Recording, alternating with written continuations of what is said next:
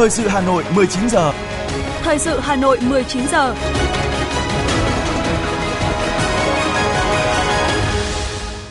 Kính chào quý vị và các bạn.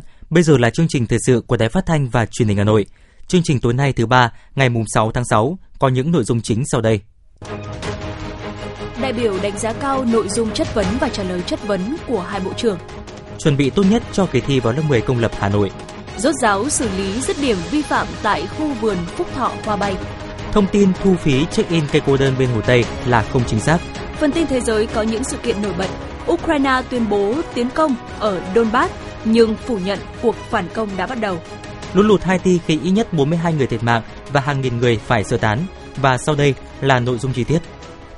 Thưa quý vị và các bạn, hôm nay Quốc hội bắt đầu chương trình chất vấn và trả lời chất vấn tại kỳ họp thứ 5. Trong hôm nay, Bộ trưởng Bộ Lao động Thương binh và Xã hội Đào Ngọc Dung và Bộ trưởng chủ nhiệm Ủy ban Dân tộc Hầu A Lền là hai vị trưởng ngành trả lời chất vấn trước Quốc hội – giải pháp tháo gỡ khó khăn vướng mắc trong tạo việc làm cho người lao động, khắc phục bất cập hạn chế trong lĩnh vực bảo hiểm xã hội, chính sách thu hút nguồn lực, hỗ trợ đầu tư phát triển vùng đồng bào dân tộc thiểu số và miền núi, vùng có điều kiện kinh tế xã hội khó khăn và đặc biệt khó khăn là những nội dung làm nóng nghị trường trong phiên chất vấn hôm nay. Dự phiên chất vấn và trả lời chất vấn có Tổng Bí thư Nguyễn Phú Trọng, Chủ tịch nước Võ Văn Thưởng, Thủ tướng Chính phủ Phạm Minh Chính, Chủ tịch Quốc hội Vương Đình Huệ điều hành phiên chất vấn và trả lời chất vấn. Phát biểu khai mạc phiên chất vấn và trả lời chất vấn, Chủ tịch Quốc hội Vương Đình Huệ nêu rõ, với phương châm tiếp tục đổi mới phương thức, cách thức tổ chức chất vấn và trả lời chất vấn, Ủy ban Thường vụ Quốc hội triển khai rất sớm công tác chuẩn bị để việc lựa chọn nhóm vấn đề chất vấn đảm bảo kỹ lưỡng, cẩn trọng, đúng quy định của pháp luật. Bốn nhóm vấn đề sẽ tổ chức chất vấn tại kỳ họp này là những vấn đề lớn quan trọng không chỉ cần thiết cấp bách trước mắt mà còn có ý nghĩa chiến lược lâu dài, trong đó các vị bộ trưởng, khoa học và công nghệ, giao thông vận tải, Ủy ban dân tộc lần đầu tiên trả lời chất vấn Quốc hội khóa 15. Mở đầu phiên chất vấn là nhóm vấn đề thuộc lĩnh vực lao động thương binh và xã hội. Tìm lời giải cho tình trạng cắt giảm lao động, đặc biệt là lao động nữ ngoài 40 tuổi, đại biểu Nguyễn Thị Thủy đoàn Bắc Cạn chất vấn, Bộ trưởng Đào Ngọc Dung nêu rõ các giải pháp, đó là chăm lo đào tạo ngay từ khi chưa thất nghiệp. Ba cái giải pháp để chăm lo cho công nhân.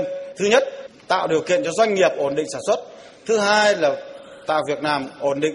Thứ ba đấy là thực hiện các cái chính sách đương có. Một cái tốt nhất. Thứ tư là chăm lo hệ thống cơ sở phúc lợi xã hội, thiết yếu, nhà trẻ, mẫu giáo, trường học, vân vân, để đảm bảo cho người phụ nữ giảm bớt những cái khó khăn thiệt thòi đi. Thứ tư là chủ động đào tạo từ sớm, từ xa, để khi chuyển việc hoặc thất nghiệp thì có thể có bố trí việc mới.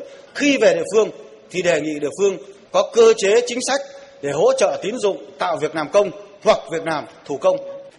Trả lời đại biểu Nguyễn Thanh Cầm đoàn Tiền Giang, đại biểu Hoàng Thị Diệu Thúy đoàn Thành phố Hồ Chí Minh, đại biểu Nguyễn Anh Chí đoàn Hà Nội về tình trạng rút bảo hiểm xã hội một lần, Bộ trưởng Đào Ngọc Dung nêu lý do tăng lên là do đời sống thu nhập của công nhân lao động thấp, tập trung ở khu vực phía Nam. Nêu rõ cơ chế nhân văn của chúng ta cho rút bảo hiểm xã hội một lần dễ dàng và thừa nhận công tác tuyên truyền, tổ chức thực hiện công việc của Bộ chưa tốt, Bộ trưởng Đào Ngọc Dung nêu rõ giải pháp thời gian tới. Chắc chắn là chúng ta phải giải pháp tính toán một cách căn cơ, tinh thần sửa luật bảo hiểm kỳ này đấy, theo hướng không hạn chế quyền lợi mà đi theo hướng là tăng quyền lợi chứ không hạn chế. Thế còn quyết định như thế nào? Nên tôi muốn hôm nay báo cáo trước cử tri cũng như với người lao động là không phải chúng ta hạn chế cái quyền lợi đâu. Còn cách xử lý như thế nào? Kỳ họp tới, quốc hội sẽ bàn ra các phương án khác nhau để xử lý cái bảo hiểm một lần. Làm sao là có hiệu quả nhất? Xin báo cáo thêm với đại biểu như vậy. Chưa hài lòng với phần trả lời của bộ trưởng đại biểu Nguyễn Thanh Phong đoàn thành phố Hồ Chí Minh tranh luận lại có cái ý cho rằng là cái điều 60 của luật bảo hiểm cũng như cái nghị định 93 là một cái tạo cái điều kiện quyền lợi của người dân. Nước ngoài người ta nói chỉ có Việt Nam như thế thì tôi không đồng tình ở cái chỗ là một cái ý kiến chuyên gia nước ngoài trong cái điều kiện lao động của nước ngoài và cái trình độ lao động của nước ngoài để so sánh với cái trình độ lao động của Việt Nam và dẫn đến cái, cái ý tưởng là phải điều chỉnh lại nhằm cái thắt mục đích là thắt chặt lại cái quyền lợi của người lao động. Tôi thấy như vậy là chưa căn cơ mà chưa có hợp lý đại biểu Ma Thị Thúy đoàn Tuyên Quang, đại biểu Trần Quốc Quân đoàn Long An và nhiều đại biểu đề nghị làm rõ giải pháp nào để thu hồi toàn bộ số tiền nợ đóng bảo hiểm của các doanh nghiệp cố tình trốn đóng bảo hiểm xã hội và tuyên bố phá sản nhằm đảm bảo quyền và lợi ích chính đáng của người lao động. Bộ trưởng Đào Ngọc Dung cho biết, số chậm đóng khoảng hơn 3.000 tỷ đồng, số người bị ảnh hưởng do chậm đóng đều được kết nối để giải quyết chính sách theo đúng quy định. Về giải pháp cho vấn đề này, Bộ trưởng Đào Ngọc Dung nêu rõ. Trước hết là phải sửa luật. Thứ hai, quy định các cái hành vi xử phạt rất nghiêm minh. Chậm đóng này chủ yếu là do công tác kiểm tra, công tác thu chi của cơ quan chức năng nó chưa đến lớn trốn. Khi đã hết một tháng, sang cái tháng sau phải thu mà anh chưa thấy thì anh phải kiểm tra. Phải giám sát ngay cái việc này, thanh tra ngay việc này. Nhưng hầu như các cơ quan chức năng chưa làm được việc đó nên dẫn đến có những trường hợp 3 tháng, 6 tháng cứ phạt không chú ý đến cái chuyện kiểm tra thanh tra. Do đó chưa chấn chỉnh kịp thời. Chúng tôi cũng đã chấn chỉnh cùng với cơ quan chức năng thời gian tới phải làm tốt hơn việc này. Đồng thời tăng các hình thức xử lý. Tham gia trả lời tại phiên chất vấn, Bộ trưởng Bộ Tài chính Hồ Đức Phước làm rõ vấn đề thu sai đối tượng bảo hiểm xã hội. Về mặt bản chất ấy, họ đều là người lao động, vừa là chủ hộ nhưng vừa là người lao động và vừa có thu nhập. Cho nên cái việc mà được tham gia bảo hiểm về mặt bản chất thì có thể nói câu là cấp chấp nhận được, nhưng mà quy định của pháp luật không quy định. Cho nên là vẫn là sai đối tượng.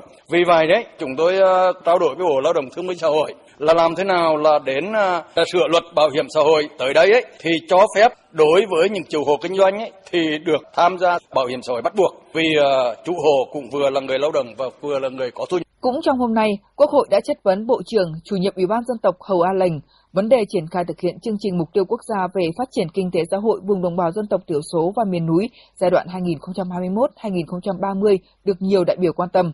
Đại biểu Dương Văn Phước đoàn Quảng Nam chất vấn và Bộ trưởng Hầu A lành trả lời.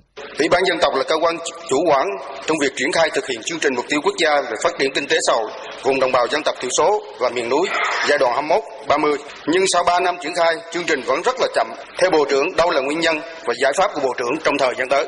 Trong 2 năm qua thì đang các cấp các ngành tập trung để giải quyết, tập trung vào vấn đề là thể chế và các văn bản hướng dẫn. Thế và đến thời điểm hiện nay thì cơ bản các văn bản hướng dẫn của chính phủ để chỉ đạo các bộ địa phương là đã đạt đã, đã, đã hoàn thành cơ bản thế và để cho các địa phương triển khai thế thì xin báo cáo các đồng chí là, là chúng tôi sẽ cùng với các bộ ngành để hoàn thiện nốt tất cả các văn bản. Hiện nay thì còn một nghị định 27 đã đang xin ý kiến các bộ ờ, các thành viên chính phủ và 16 thành viên chính phủ đã cho ý kiến xong rồi. Thế và thủ tướng chính phủ đã chỉ đạo là sẽ ban hành trước ngày mùng 15 tháng 6 Trả lời đại biểu Dương Tuấn Quân, đoàn Bà Rịa Vũng Tàu về những khó khăn vướng mắc trong chính sách dân tộc liên quan đến phân định xã thôn vùng đồng bào dân tộc thiểu số miền núi, Bộ trưởng chủ nhiệm Ủy ban dân tộc Hầu A Lành cho biết.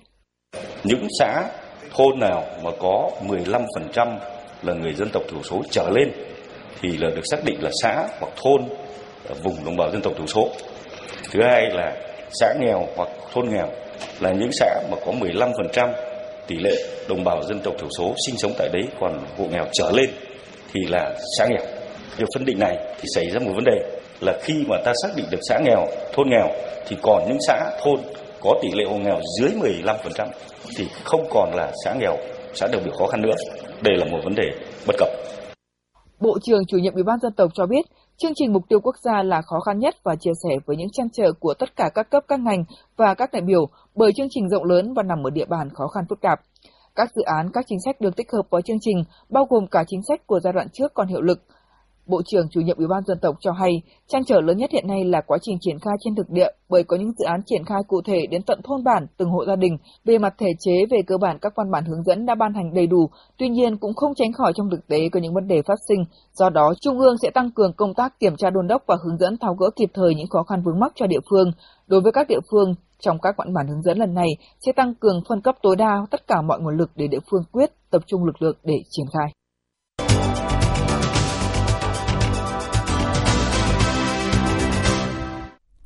Những sự kiện nổi bật diễn ra trên địa bàn thành phố sẽ tiếp nối chương trình.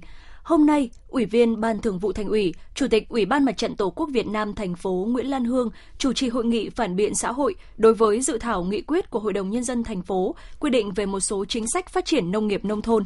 Chủ tịch Ủy ban Mặt trận thành phố đánh giá cách xây dựng dự thảo chính sách khuyến khích phát triển nông nghiệp và nông thôn lần này có nhiều tiến bộ. Các đại biểu đề nghị dự thảo tờ trình cần bổ sung làm rõ thêm thực trạng sản xuất nông nghiệp Hà Nội hiện nay trên những nét chính liên quan đến 11 nhóm chính sách, đồng thời cần bổ sung chính sách khuyến khích phát triển nông nghiệp du lịch sinh thái, nêu bật phương hướng phát triển của nông nghiệp thủ đô những năm tới để xây dựng nền nông nghiệp thủ đô theo hướng xanh hiện đại.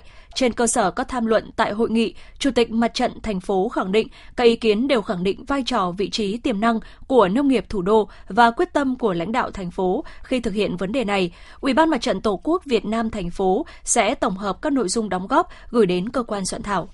Cũng trong sáng nay, Ban Văn hóa xã hội, Hội đồng nhân dân thành phố đã làm việc với Ủy ban nhân dân huyện Sóc Sơn về việc thực hiện các chính sách, pháp luật về phát triển du lịch trên địa bàn huyện. Tại buổi làm việc, bên cạnh ghi nhận những kết quả tích cực, Ban Văn hóa xã hội, Hội đồng nhân dân thành phố cũng đồng tình với những hạn chế khó khăn của huyện. Du lịch có phát triển nhưng chưa xứng tầm, chưa phát huy hết thế mạnh tiềm năng sẵn có. Cơ sở hạ tầng tuy đã được đầu tư nhưng vẫn chưa đồng bộ, thiếu hệ thống nước sạch, chưa có bãi đỗ xe cho du khách, chưa có điểm nơi đón tiếp khách và tổ chức các sự kiện lớn khi khách có nhu cầu. Các khu vui chơi du lịch, cơ sở lưu trú tại địa phương mọc lên tự phát nhiều, không theo định hướng. Đoàn giám sát đề nghị thời gian tới, huyện cần tập trung cho công tác tuyên truyền, nâng cao nhận thức về phát triển du lịch, tăng cường công tác quản lý nhà nước trong lĩnh vực du lịch, hướng tới mục tiêu chuyên nghiệp, phát huy vai trò, đề cao trách nhiệm của người đứng đầu cấp ủy và chính quyền địa phương các cấp trong việc tổ chức triển khai hoạt động du lịch.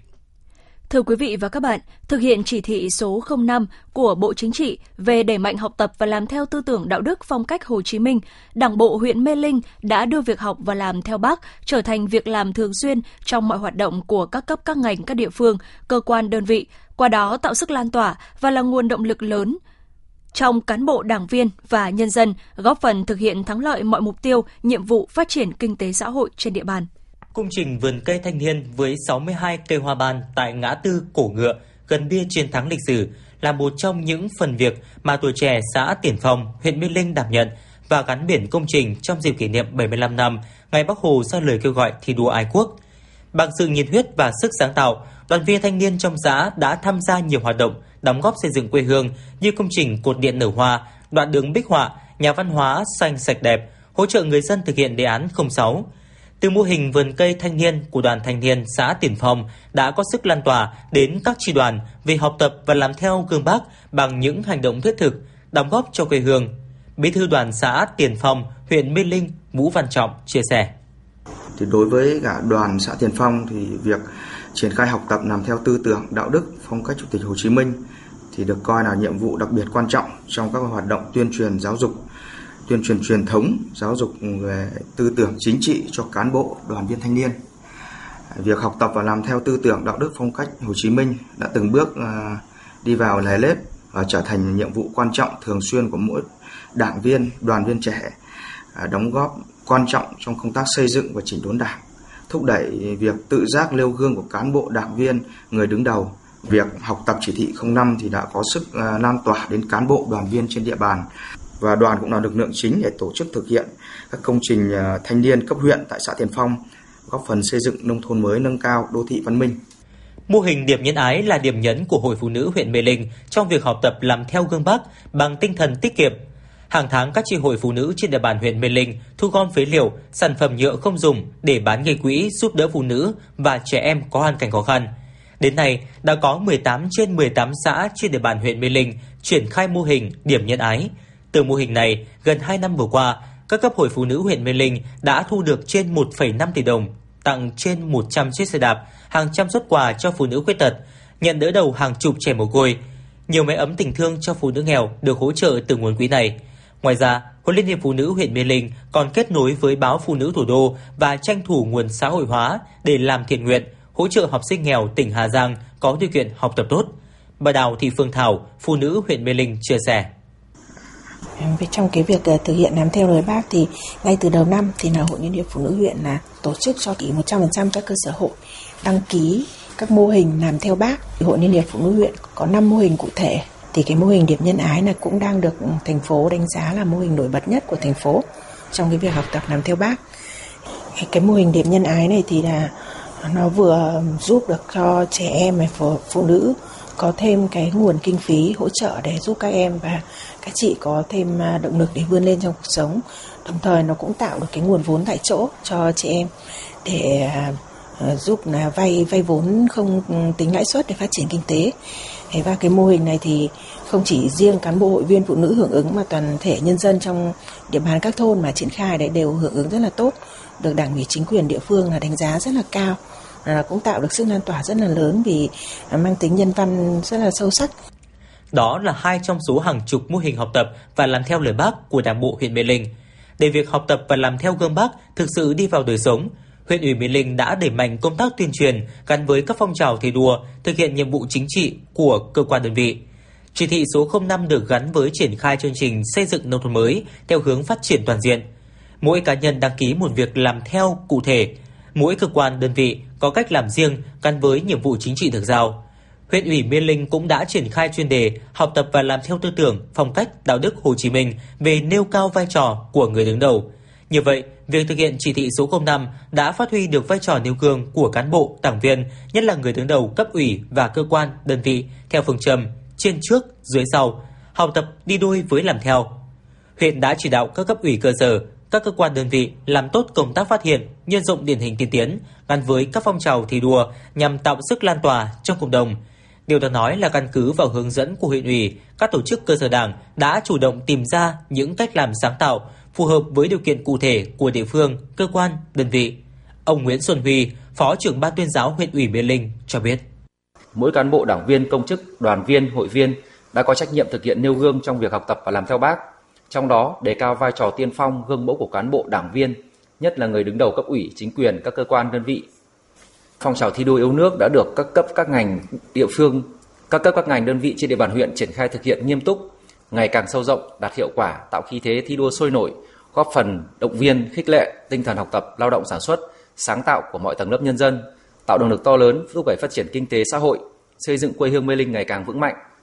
Nhờ làm tốt việc thực hiện chỉ thị số 05 nên đã tạo sự thống nhất cao trong Đảng bộ và hệ thống chính trị, có phần thực hiện thắng lợi các mục tiêu phát triển kinh tế xã hội của huyện. Kỷ niệm 75 năm ngày Bác Hồ ra lời kêu gọi cứu đua ái quốc, huyện ủy Mê Linh đã phát động trong cán bộ đảng viên và nhân dân phong trào thi đua trên các lĩnh vực, góp phần đưa việc học tập và làm theo tư tưởng, đạo đức phong cách Hồ Chí Minh vào chương trình, kế hoạch hành động, thực hiện nghị quyết đại hội đảng bộ huyện, góp phần xây dựng huyện Mê Linh ngày càng giàu đẹp, văn minh.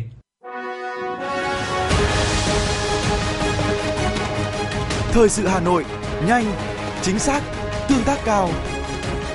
Thời sự Hà Nội, nhanh, chính xác, tương tác cao.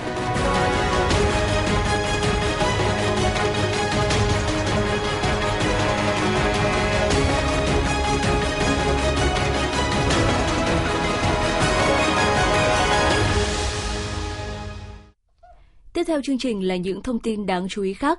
Kiểm tra công tác chuẩn bị cho kỳ thi vào lớp 10 tại các điểm thi trên địa bàn Hà Nội, sáng nay, lãnh đạo Sở Giáo dục Đào tạo cho biết Hà Nội là địa phương có số thí sinh thi vào lớp 10 đông nhất cả nước với 116.000 thí sinh, gấp 10 lần thí sinh ở một số tỉnh tham gia ở 201 điểm thi. Để đảm bảo kỳ thi an toàn, chất lượng, Sở Giáo dục khảo sát và lựa chọn trường học có cơ sở vật chất tốt nhất mới được lựa chọn. Sau khi kiểm tra tại hai quận Tây Hồ và Ba Đình, lãnh đạo Sở Giáo dục lưu ý các đơn vị tiếp tục giả soát kỹ điều kiện cơ sở vật chất, đặc biệt là hệ thống điện nước, điều hòa, quạt mát tại các phòng thi, đồng thời lường trước được những tình huống có thể phát sinh để chủ động ứng phó, bảo đảm quyền lợi tốt nhất cho thí sinh.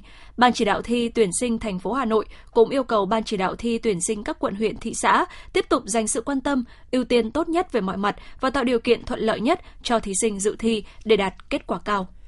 Thưa quý vị, chỉ vài ngày nữa, kỳ thi tuyển sinh vào lớp 10 năm học 2023-2024 sẽ chính thức diễn ra. Với chủ trương dành những gì tốt đẹp nhất cho thầy cô giáo và thí sinh, công tác chuẩn bị tổ chức kỳ thi đã sẵn sàng ở mọi khâu. Ghi nhận của phóng viên tại một số huyện ngoại thành Hà Nội. Kỳ thi tuyển sinh lớp 10 công lập không chuyên năm học 2023-2024 với gần 110.000 thí sinh dự thi, Hà Nội bố trí 201 điểm thi với trên 4.300 phòng thi. Các điểm thi được đặt tại các trường trung học phổ thông và trung học cơ sở trên địa bàn thành phố. Theo ông Khuất Quang Hải, Phó trưởng ban chỉ đạo kỳ thi vào 10 trung học phổ thông thị xã Sơn Tây, tại kỳ thi vào lớp 10 năm nay, thị xã Sơn Tây có hơn 2.100 thí sinh tham dự thi với 4 điểm thi. Qua ra soát, các điểm thi đều đảm bảo điều kiện cơ sở vật chất theo quy định. Tại mỗi điểm thi cũng thành lập một tổ công tác, các thành viên được cấp thẻ có hoạt động cụ thể do lãnh đạo Ủy ban Nhân dân xã làm tổ trưởng. Thành viên tại điểm thi là các lực lượng công an xã thị trấn, tự quản, y tế, điện lực, đoàn thanh niên. Đây là những cánh tay nối dài của ban chỉ đạo thi của huyện để đảm bảo mọi công tác của kỳ thi được triển khai thông suốt về một đầu mối. Ông Khuất Quang Hải, Phó trưởng ban chỉ đạo kỳ thi vào 10 trung học phổ thông thị xã Sơn Tây cho biết.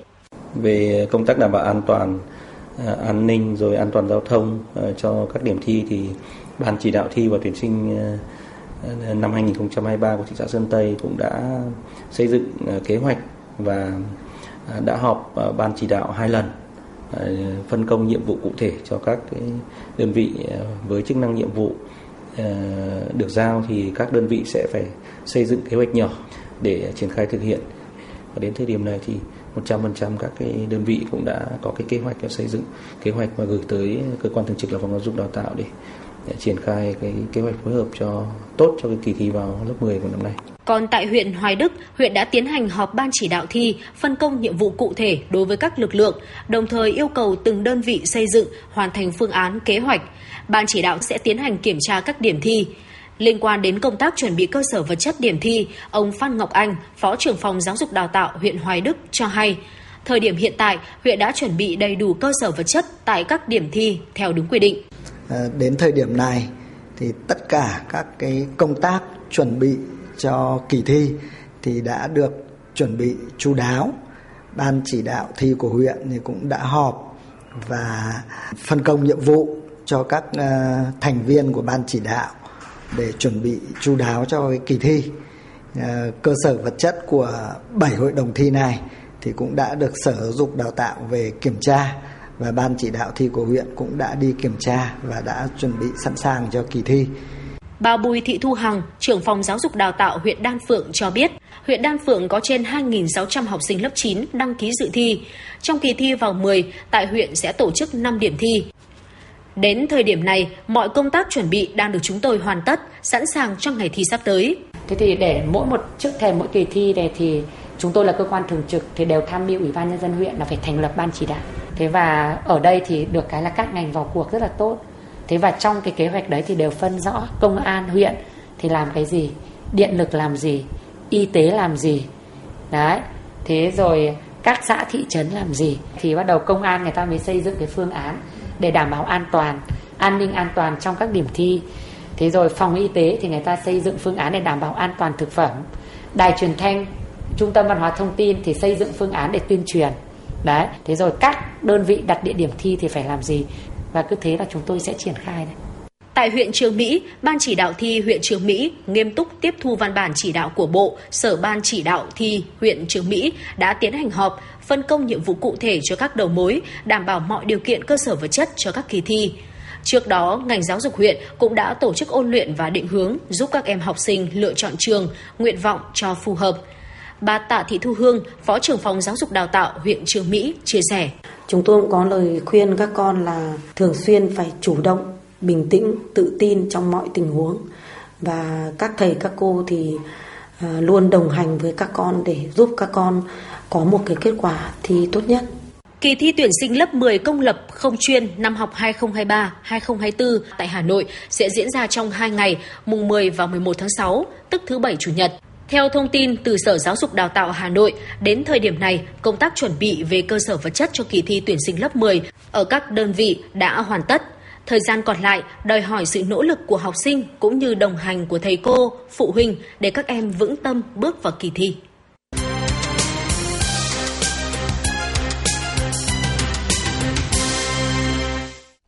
Tiếp theo là những thông tin đáng chú ý khác. Thưa quý vị, vi phạm xây dựng công trình trái phép của chủ đầu tư khu vườn Phúc Thọ Hòa Bay, xã Hiệp Thuận, huyện Phúc Thọ đang được chính quyền địa phương quyết liệt chỉ đạo, tiến tới xử lý dứt điểm theo quy định của pháp luật. Ghi nhận vào đầu tháng 6 năm 2023 cho thấy, nhiều công trình nằm trên tuyến kênh tiêu thoát nước và một số hạng mục ven sông đáy, ngoài dự án trồng hoa cây cảnh tại khu đất Tân Bùi, xã Hiệp Thuận đã được chủ đầu tư tiến hành tháo rỡ. Trong số này bao gồm cả các hạng mục công trình phụ trợ được chủ xây lắp để đáp ứng nhu cầu vui chơi, giải trí, tham quan của du khách. Các công trình nhà tạm được dựng bằng cột sắt, che nứa, lợp mái lá được tập trung tháo rỡ. Khu vực check-in từ cổng dẫn vào đã được giải tỏa. Đây đều là các hạng mục được chủ đầu tư lắp đặt trong giai đoạn dịch COVID-19 bùng phát và chưa được cấp có thẩm quyền cho phép. Hôm nay trên mạng xã hội xuất hiện thông tin phản ánh về việc chủ bãi xe Phủ Tây Hồ bịt các lối dẫn vào cây cô đơn, chỉ để lại một lối để thu tiền. Theo phản ánh, người dân khi ra đây hóng mát check-in phải trả 30.000 đồng, không trả nhân viên bãi xe không cho vào. Ngay sau khi nhận được thông tin phản ánh, Thượng tá Nguyễn Hữu Khánh, trưởng Công an quận Tây Hồ đã chỉ đạo các đơn vị chức năng quận phối hợp với phường Quảng An tiến hành kiểm tra, xác minh, xử lý theo quy định nếu có. Sáng nay, cùng các lực lượng chức năng quận Tây Hồ tiến hành kiểm tra tại bãi. Theo ghi nhận, những phản ánh và hình ảnh được sử dụng để đăng tải lên mạng xã hội với nội dung trên là không chính xác. Dưới góc độ quản lý nhà nước, các lực lượng chức năng phường đã yêu cầu chủ bãi xe căng dây để phân định rõ khu vực được cấp phép với khu vực ô đất trống có cây cô đơn để người dân nắm được, tránh những hiểu lầm không đáng có. Đồng thời, Ủy ban nhân dân phường đã giao các lực lượng chức năng tăng cường kiểm tra giám sát, nếu phát hiện có vi phạm sẽ tiến hành xử lý nghiêm theo quy định. Thưa quý vị và các bạn, Cục Đăng kiểm vừa gửi Bộ Giao thông Vận tải, Bộ Tài chính về đề nghị điều chỉnh mức thu giá dịch vụ kiểm định an toàn kỹ thuật và bảo vệ môi trường đối với xe cơ giới đang lưu hành. Theo đó, Cục Đăng kiểm Việt Nam đề xuất tăng giá dịch vụ kiểm định xe cơ giới với mức tăng từ 30.000 đồng đến 220.000 đồng tùy theo loại xe, trên cơ sở tính đúng, tính đủ, chi phí theo cơ chế thị trường. Hôm nay, xe container biển kiểm soát 15H01942 kéo theo rơ móc lưu thông trên tuyến vành đai 3 trên cao km 176 800, trụ T157 hướng đi Pháp Vân, đoạn qua tòa nhà Eco Green, quận Thanh Xuân, Hà Nội. Do mất lái đã đâm vào lan can cầu. Vụ tai nạn đã làm hư hỏng một phần thành lan can, mảnh vỡ bê tông rơi xuống đường bên dưới, nhưng không ảnh hưởng đến phương tiện đang lưu thông. May mắn không ai bị thương do sự cố trên. Nhận được tin báo, đội cảnh sát giao thông số 7 và số 14, phòng cảnh sát giao thông công an thành phố Hà Nội và các cơ quan chức năng đã tiếp cận hiện trường. Hiện xe container đã được cầu về nơi an toàn, giao thông qua khu vực đã thông suốt.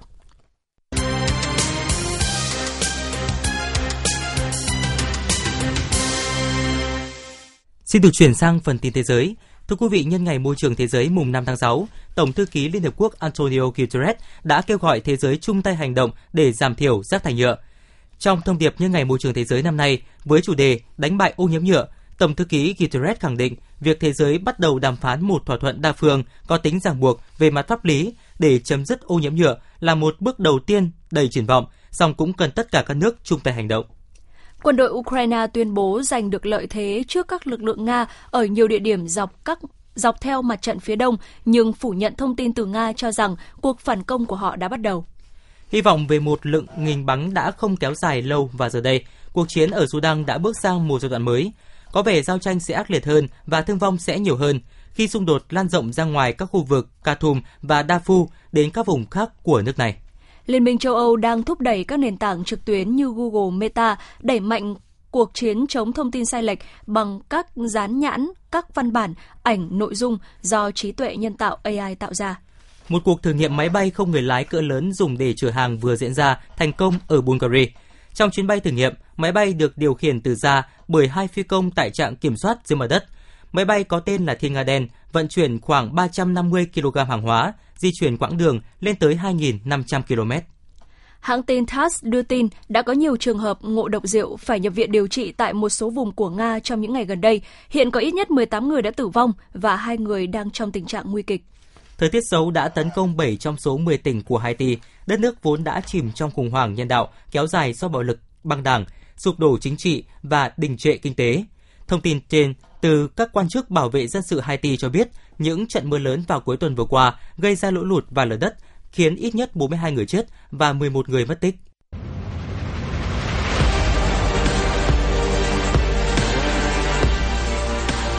Bản tin thể thao Bản tin thể thao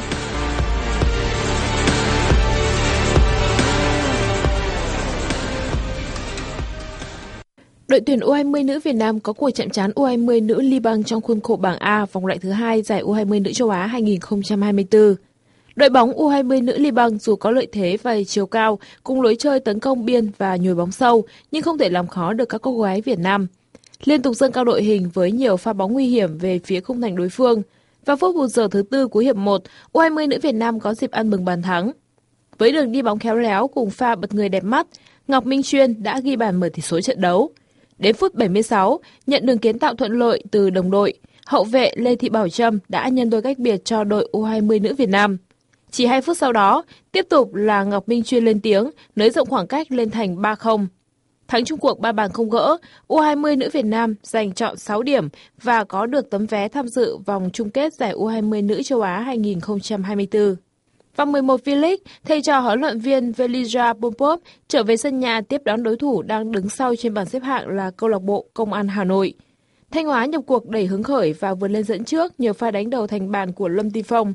Tuy nhiên, đội khách đã gỡ hòa một đều nhờ pha lập công của Gustavo Henrique trong tình huống cố định. Ngay đầu hiệp 2, Thanh Hóa được hưởng phạt đền, nhưng Bruno Cunha lại dứt điểm dội sang ngang.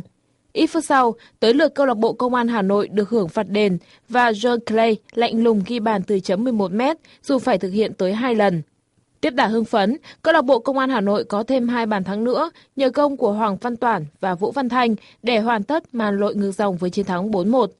Với kết quả này, câu lạc bộ Công an Hà Nội hiện có 21 điểm, qua đó đòi lại vị trí nhì bảng từ tay Hà Nội FC và rút ngắn khoảng cách với ngôi đầu của Thanh Hóa xuống còn một điểm. Phía bên kia chiến tuyến, Thanh Hóa có trận thua đầu tiên tại V-League 2023. Cũng tại vòng 11 V-League, Bình Dương khởi đầu thuận lợi trong chuyến làm khách trên sân Hòa Xuân, khi có bàn mở tỷ số ngay phút thứ 3 nhờ công của đoàn Hải quân. Tới phút 36, đội chủ nhà gỡ hòa một đều nhờ sự tỏa sáng của tiền đạo vào sân từ băng ghế dự bị. Hà Minh Tuấn đánh đầu tung lưới Bình Dương trong tình huống phạt góc, đưa trận đấu trở về vạch xuất phát. Sang hiệp 2, đôi bên thi đấu giằng co trước khi kịch tính xảy ra ở phút bù giờ. Đà Nẵng đã có cơ hội 10-10 để giành chiến thắng, nhưng Giang Trần Quách Tân lại dứt điểm ra ngoài sau đường truyền dọn cỗ của Võ Minh Đan. Việc cầm chân nhau một đều trong trận chung kết ngược đã khiến vị trí của đôi bên trên bảng xếp hạng không thay đổi. Đà Nẵng vẫn xếp cuối bảng xếp hạng với 6 điểm, trong khi Bình Dương đứng áp chót với 7 điểm. Đài khí tượng thủy văn khu vực đồng bằng Bắc Bộ cho biết, ngày 7 và ngày 8 tháng 6 giải hội tụ nhiệt đới hoạt động yếu, Hà Nội giảm mưa, nhiệt độ cao nhất duy trì ở mức 33 đến 35 độ. Từ ngày 9 tháng 6, áp cao lục địa tăng cường, kết hợp giải hội tụ nhiệt đới có xu hướng hoạt động mạnh. Do vậy, Hà Nội mưa rào và rông, có nơi mưa vừa mưa to, tập trung vào chiều tối và đêm. Quý thính giả vừa nghe chương trình thời sự của Đài Phát thanh và Truyền hình Hà Nội. Chỉ đạo nội dung Nguyễn Kim Khiêm, chỉ đạo sản xuất Nguyễn Tiến Dũng, tổ chức sản xuất Quang Hưng. Chương trình do biên tập viên Thủy Trì, phát thanh viên Quang Minh Thu Minh cùng kỹ thuật viên Kim Thoa thực hiện. Thân mến chào tạm biệt.